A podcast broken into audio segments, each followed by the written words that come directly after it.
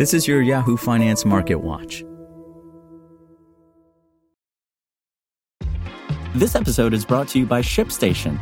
You know, some things take a lot of work, like sending little robots to far-off distant planets. And just as that's challenging, so too is running a successful e-commerce business, especially when there's so much to do. So I want to introduce you all to ShipStation. Now, I love using ShipStation because of its easy-to-use dashboard, which makes managing orders and printing labels a breeze and super smooth. Oh, and the customer service is just out of this world. It's exactly what you need to help grow your business. Sign up for your free 60-day trial at ShipStation.com/technews. That's ShipStation.com/technews.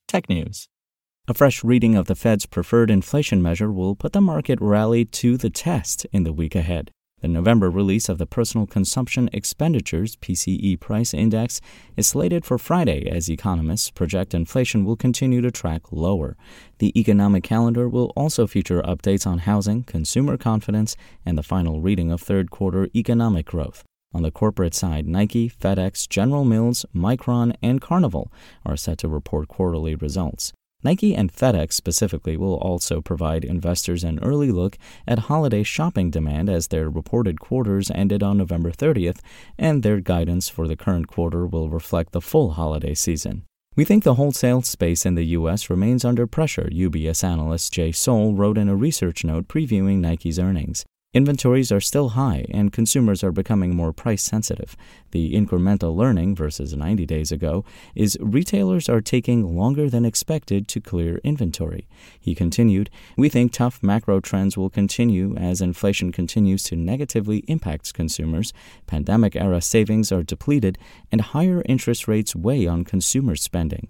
The S&P 500 will open Monday having closed 7 straight weeks higher, its longest stretch since 2017. Stocks surged after the latest Federal Reserve meeting left investors expecting more interest rate cuts next year than previously anticipated. The past week saw the Nasdaq Composite, the S&P 500, and the Dow Jones Industrial Average all rose above 2%, while the Dow Jones breached 37,000 for the first time ever. Broadly, the stock market rally will also be in focus. The S&P 500 is within striking distance of its all-time high after the Dow recently set its own new record. The market's shift to price in more interest rate cuts in 2024 sent interest rate-sensitive sectors soaring over the past week.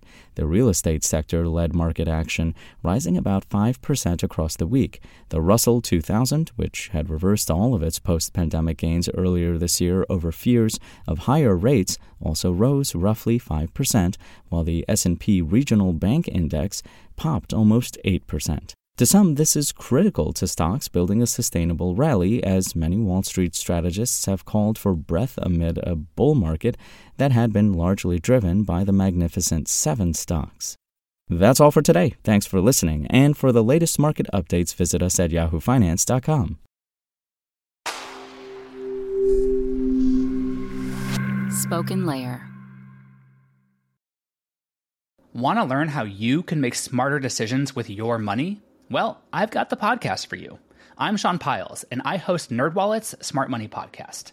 Our show features our team of nerds, personal finance experts in credit cards, banking, investing, and more. And they'll help you make the most of your money while cutting through the clutter and misinformation in today's world of personal finance. You'll get clarity on strategies to help you build your wealth, invest wisely, shop for financial products, and plan for major life events. Listen to NerdWallet's Smart Money Podcast wherever you get your podcasts.